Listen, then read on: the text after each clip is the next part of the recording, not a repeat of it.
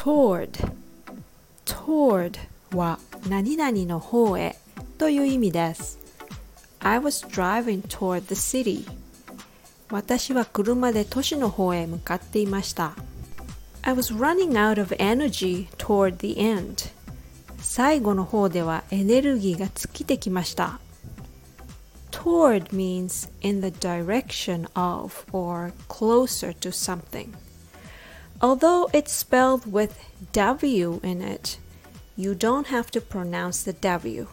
Did you know that? So just say toward, like T O R D, toward. There are some variations of how to pronounce this word. Some pronounce it with W sound, like toward or toward. But most people like to pronounce it toward. I think it's easier that way. Yes, after all, we're all leaning toward being lazy, aren't we? Thanks for listening.